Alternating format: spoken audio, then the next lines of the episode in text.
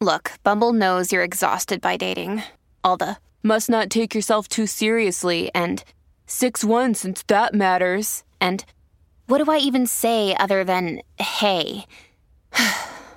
well, that's why they're introducing an all new Bumble with exciting features to make compatibility easier, starting the chat better, and dating safer.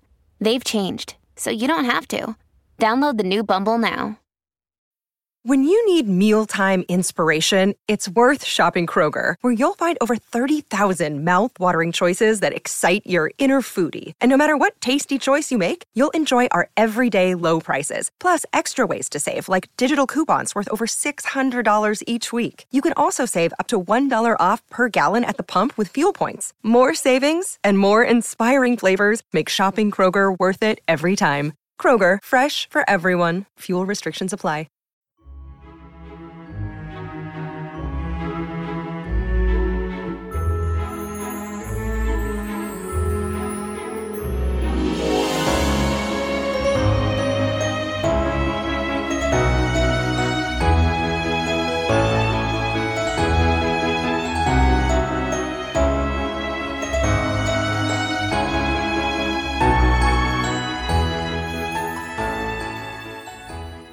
Welcome back, everyone, to 1001 Classic Short Stories and Tales.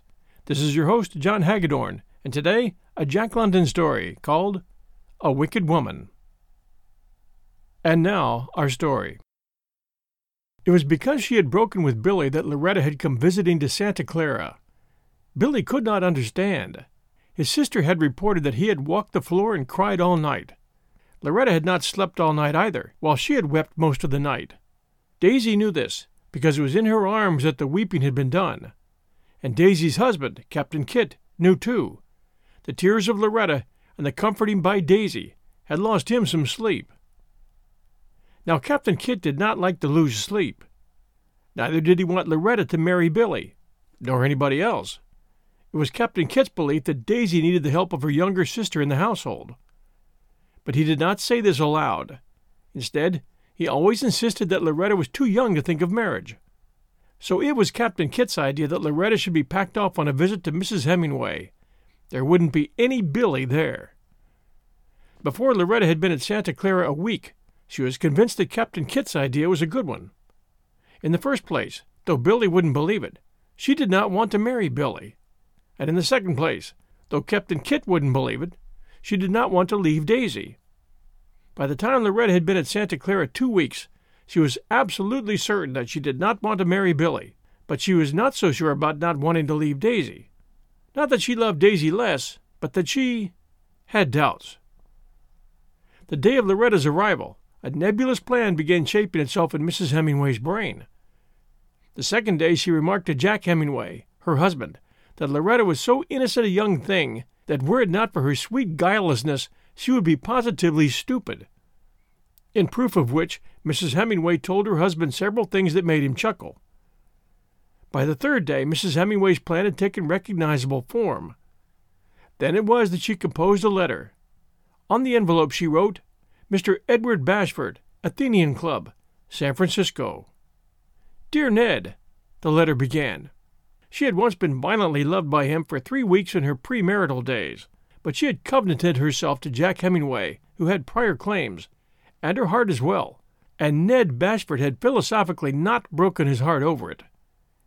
He merely added the experience to a large fund of similarly collected data out of which he manufactured philosophy. Artistically and temperamentally, he was a Greek, a tired Greek. He was fond of quoting from Nietzsche, in token that he, too, had passed through the long sickness that follows upon the ardent search for truth, that he too had emerged, too experienced, too shrewd, too profound, ever again to be afflicted by the madness of youths in their love of truth. To worship appearance, he often quoted, to believe in forms, in tones, in words, in the whole Olympus of appearance. This particular excerpt he always concluded with Those Greeks were superficial, out of profundity. He was a fairly young Greek, jaded and worn, Women were faithless and unveracious, he held, at such times that he had relapsed and descended to pessimism from his wonted high philosophical calm. He did not believe in the truth of women, but, Faithful to his German master, he did not strip from them the airy gauzes that veiled their untruth. He was content to accept them as appearances and make the best of it. He was superficial, out of profundity.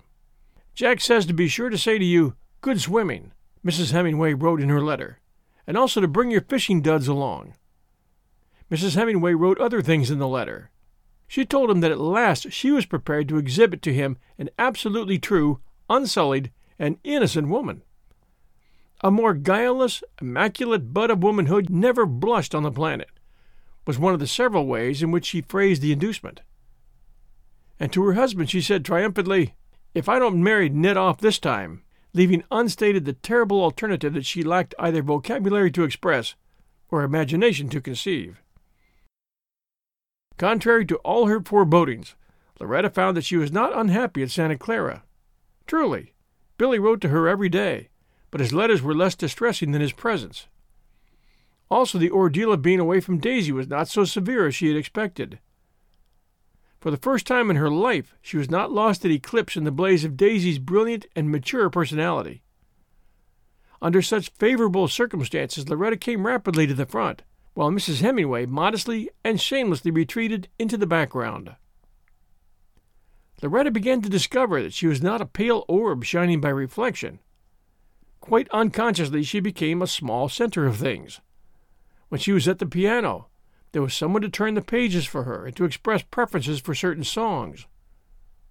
When she dropped her handkerchief, there was someone to pick it up, and there was someone to accompany her in ramblings and flower gatherings. Also, she learned to cast flies in still pools and below savage riffles, and how not to entangle silk lines and gut leaders with the shrubbery. Jack Hemingway did not care to teach beginners, and fished much by himself, or not at all, thus giving Ned Bashford ample time in which to consider Loretta as an appearance. As such, she was all that his philosophy demanded. Her blue eyes had the direct gaze of a boy, and out of his profundity he delighted in them, and forbore to shudder at the duplicity his philosophy bade him to believe lurked in their depths.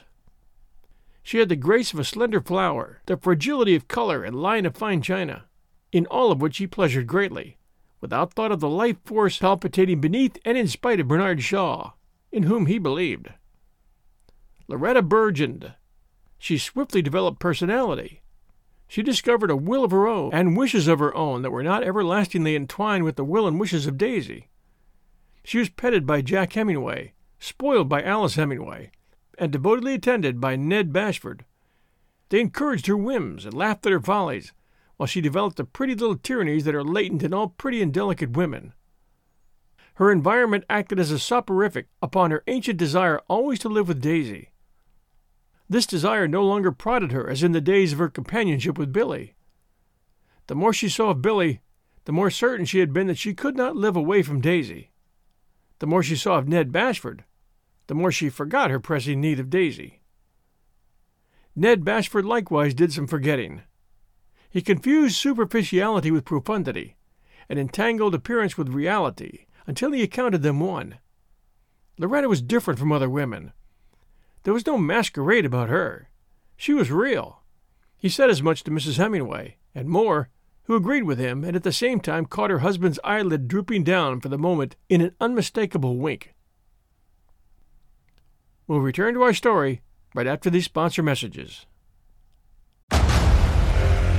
Discover why critics are calling Kingdom of the Planet of the Apes the best film of the franchise. What a wonderful day! It's a jaw dropping spectacle that demands to be seen on the biggest screen possible. I need to go.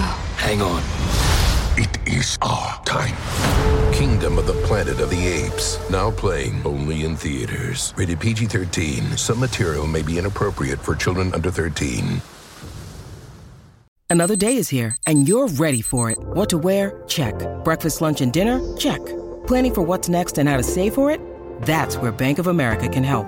For your financial to dos, Bank of America has experts ready to help get you closer to your goals. Get started at one of our local financial centers or 24-7 in our mobile banking app. Find a location near you at bankofamerica.com slash talk to us. What would you like the power to do? Mobile banking requires downloading the app and is only available for select devices. Message and data rates may apply. Bank of America and a member FDIC.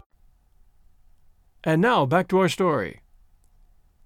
It was at this time that Loretta received a letter from Billy that was somewhat different from his others. In the main, like all his letters, it was pathological. It was a long recital of symptoms and sufferings, his nervousness, his sleeplessness, and the state of his heart. Then followed reproaches, such as he had never made before.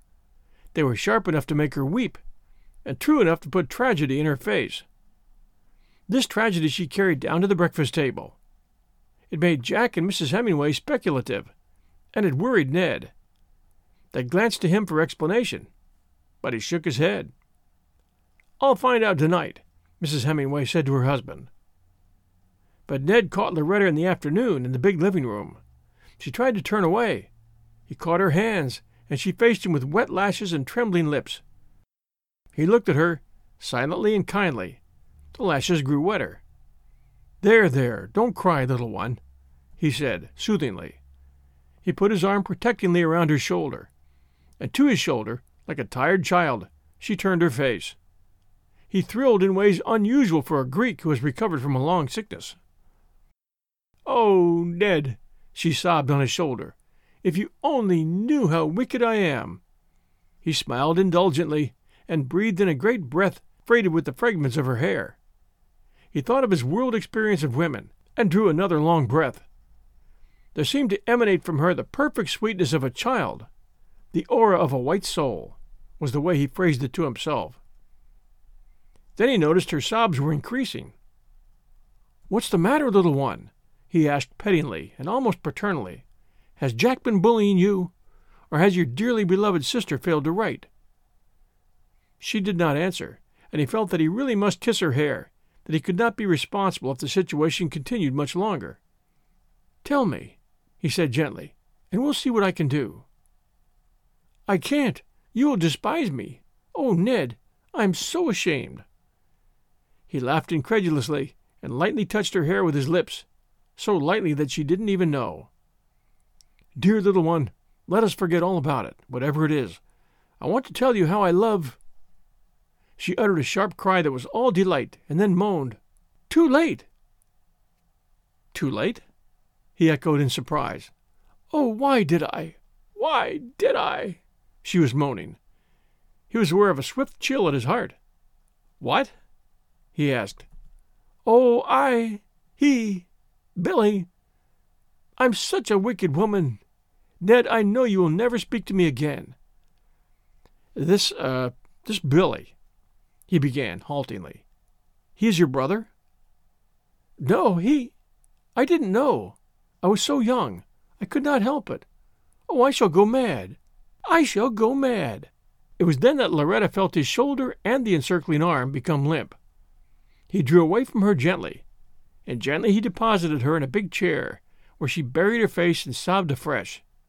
He twisted his mustache fiercely, then drew up another chair and sat down. I I do not understand, he said. I'm so unhappy, she wailed. Why unhappy? Because he, Billy, he wants me to marry him. His face cleared on the instant, and he placed a hand soothingly on hers. That should not make any girl unhappy, he remarked sagely. Because you don't love him is no reason. Of course, you don't love him, do you? Loretta shook her head and shoulders in a vigorous negative. What? Bashford wanted to make sure. No, she asserted explosively. I don't love Billy. I don't want to love Billy. Because you don't love him, Bashford resumed with confidence, is no reason that you should be so unhappy just because he has proposed to you. She sobbed again, and from the midst of her sobs she cried, that's the trouble. I wish I did love him. Oh, I wish I were dead. Now, my dear child, you are worrying yourself over trifles. His other hand crossed over after its mate and rested on hers. Women do it every day. Because you have changed your mind, or didn't know your mind, because you have, to use an unnecessarily harsh word, jilted a man. Jilted? She had raised her head and was looking at him with tear dimmed eyes. Oh, Ned, if that were all. All? he asked. All? he asked in a hollow voice, while his hand slowly retreated from hers. He was about to speak further, then remained silent. But I don't want to marry him, Loretta broke forth protestingly. Then you shouldn't, he counseled. But I ought to marry him. Ought to marry him? She nodded. That's a strong word. I know it is, she acquiesced, while she strove to control her trembling lips. Then she spoke more calmly. I am a wicked woman, a terribly wicked woman. No one knows how wicked I am except Billy. There was a pause. Ned Bashford's face was grave, and he looked queerly at Loretta. He, Billy, knows? he asked finally. A reluctant nod and flaming cheeks were the reply. He debated himself for a while, seeming like a diver to be preparing himself for the plunge. Tell me about it. He spoke very firmly. You must tell me all of it. And will you ever forgive me? she asked in a faint, small voice. He hesitated, drew a long breath, and made the plunge. Yes, he said desperately. I'll forgive you. Go ahead. There was no one to tell me, she began. We were with each other so much. I didn't know anything of the world then. She paused to meditate. Bashford was biting his lip impatiently. If I'd only known. She paused again. Yes, yes, go on, he urged. We were together almost every evening. Billy?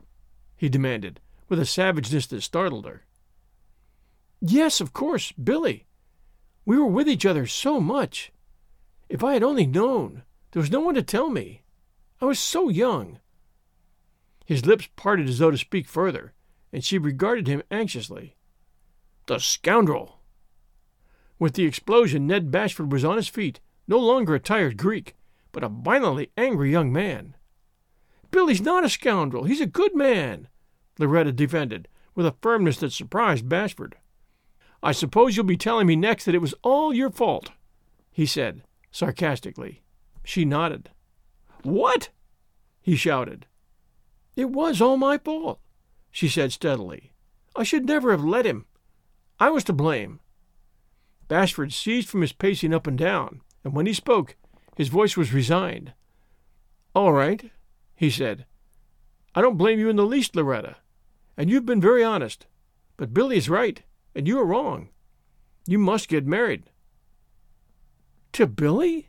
she asked, in a dim, faraway voice. Yes, to Billy. I'll see to it. Where does he live? I'll make him. But I don't want to marry Billy, she cried out in alarm. Oh, Ned, you won't do that. I shall, he answered sternly. You must, and Billy must. Do you understand? Loretta buried her face in the cushioned chair back and broke into a passionate storm of sobs.